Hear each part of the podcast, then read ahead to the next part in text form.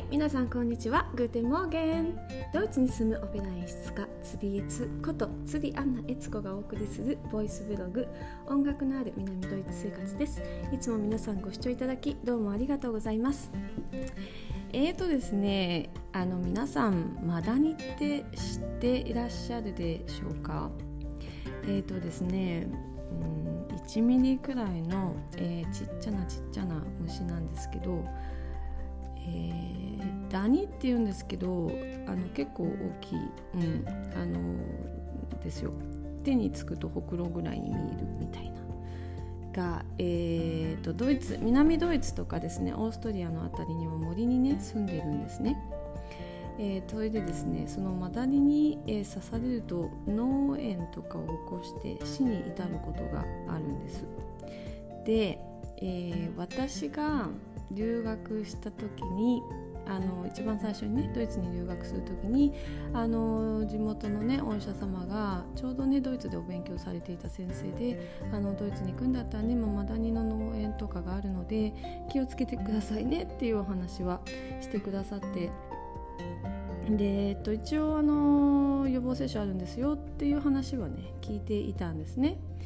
で、えーとまあ、ドイツ私最初北ドイツの方のベルリンだったので、えーと、そんなにそのマダニの被害は北の方はそんなに大きくないんです。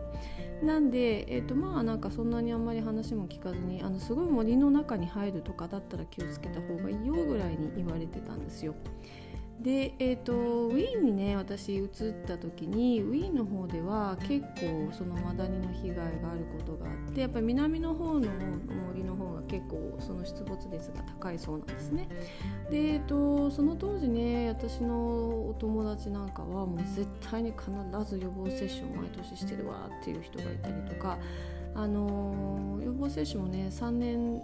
あの回したら3年1回というかでも何回か分けてするんですけどそれで、えーと、3年間大丈夫っていうワクチンとあの1年ごとにするっていうなんかいろいろこうあのちょっと打ち方に種類があってでまあなんかこうそれにいずれにせよねあの絶対にマダニのあの注射をしてるわっていう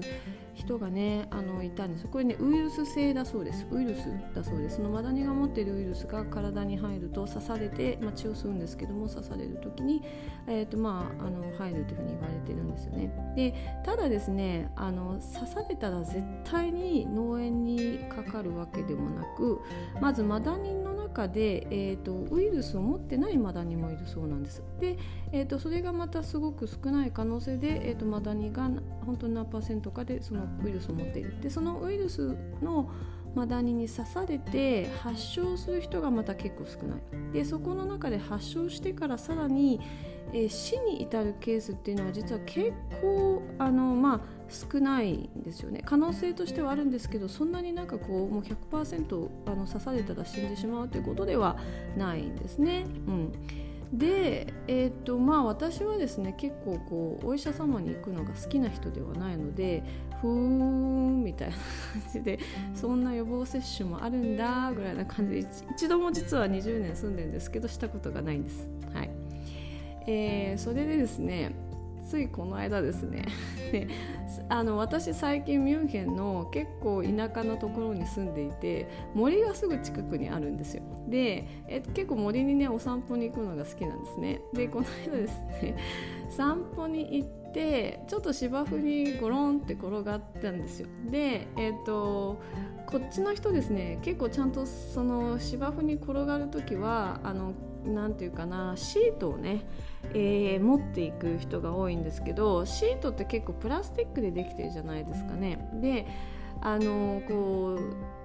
えー、人間の体って、まあ、マイナスイオンとかプラスイオンとかあって、まあ、地球もねプラスイオンとか、まあ、電気なんでね全部が通ってますよね。で、えーとこう地球に溜まったプラスイオンをこう放流して、まあ、マイナスイオンもらって帰ってくるっていうことをしたくて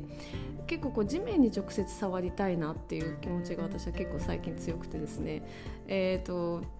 その敷物もちょっとビニールをなるべくやめてるんですけどでなんか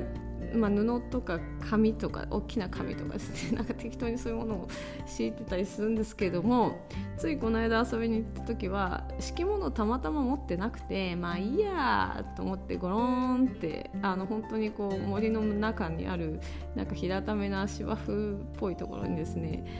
えー、寝転がったんですよ。で、えーと、私がそれまで知ってた知識っていうのはそのマダニは木の上に住んでて、えー、木の下ので寝転がるととか歩くとマダニに刺されることがあるって聞いてたんで、えっ、ー、とね、木にそんなに遠離れ木からちょっと離れた感じのところに本当にこう平たいところにドローンってそう 寝転がってちょっと休憩をしたんです。うん、でそれでですね、まあ、普通に元気に帰ってきてえー、っとね1日目全然普通であ帰ってきたその次の日にえらい体がだるかったんですよでなんかねものすごいだるくてすごい眠くてちょっとね鼻水とかちょっと出て出ててあれおかしいなあ最近の流行りの病気かな？でもそんなはずもないな。人になんて全然会ってないしな。なんてこう思いながら、えー、いたんですよ、まあ、別に味覚とか変わってないしおかしいなみたいな。でその次の日にえーとまあ、そのその日帰ってきて寝て、えー、普通にお風呂も入って寝てでその次の日だるくてその日の夜にお風呂に入ってた時に体見ててあれ？こんなところにほくろできたかなってちょっと思ったら結構大きめのほくろがあったんです。であれ？こんなとこにほくろあったっけな？ってちょっと触ってみたらちょっと動く動くっていうかなんかこうピヨンピヨンってなってるんですよ。であれ？これイボかなみたいな。こんなとこにイボができたんかなみたいな。思ったんですよ。でよく見たらイボでもない感じなんです。それでん？ちょっと引っ張ってみたらなんとなく足っぽいものがついてるような気がするみたいな。でもしかして例のマダニ？みたいに思ってですねでマダニってですねあのガブッと噛まれるとで結構下手に引っ張って取ると頭が残っちゃってあといけないとかこういろんなことをそれを聞いててマダニを取るためのショックを起こして取るなんかこう機械があったりとかこっちで売ってたりするんですよね夏の時期特にマダニの時期はね。でそんなのもないしお風呂の湯船に入った状態だしうーんなんかこれがマダニかどうかを調べる術もなく。でとりあえずそうと引っ張ってよしたよっこいしょブチっていう音がしてマダニが取れたんですよ。でその外れたんですよその黒いものが。ででよく近くで見たらあこれはマダニだみたいに思ったんですね、うん、でまあ運よくえー、頭からちゃんと取れて手で引っ張ったにもかかわらずですね。うまく本当にありがたいこと取れて。えー、とですねよかったんですけど多分ねマダニはもうね水にあの溺れて死んでたんじゃないかなと思うんですけど全然動かなかったんですよ。でまあでですね、えー、その後まあちょっと調べたらあのー、まあなんかね23日は日に当たらない方がいいとかこう書いてあってですねでまあちょっとこう体がだるいとかあの刺されたところが黒くなるとかで刺されたところが黒くなってたんですね実はね。でああこれは毒の持ってるマダニでちょっと炎症を体で起こしてるっていうのは私すぐ分かってあやられてしまったと思ったんですけどでまあこれで、えー、3日間とかたってどんどん熱が上がるようだったら危ないので病院に行きましょうっていうことを、まあ、あの YouTube とかでねお医者さんも結構言ってる動画がドイツ語であるので、まあ、それをねお風呂出た後でちょっとこういろいろ見て調べてですねでうんなるほどと思って、まあ、今この状態で病院に行ってウイルス検査なんかした日には何かまた違う最近のね早めの病気でかかるって引っかかるってもまた面倒くさいことになるし。あのっていうのはねあの結構こう偽陰性が多いですからね。ウイルス性の病気はあのね最近の早い病気でもあのねあの違う病気でもそっちの病気にカウントされることがありますので、まあ、そういう意味でねあの別に私全然あの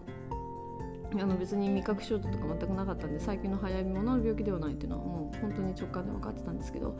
うんこれはどうしようかなと思ってまあとりあえず家で寝てよみたいな 感じでですね。まあこれで脳炎ひどくなって死んだらまあそれまでだろうぐらいにちょっと腹をくくってですねまあでもなんか死ぬ感じはしないしなみたいな。大丈夫だろうみたいな。まあまあここでまあまあひどくなった。じゃあもうこれでまあ今回の人生はゲームオーバーってことっていうことなんだろうなと思ってあの自分もアホ臭いなと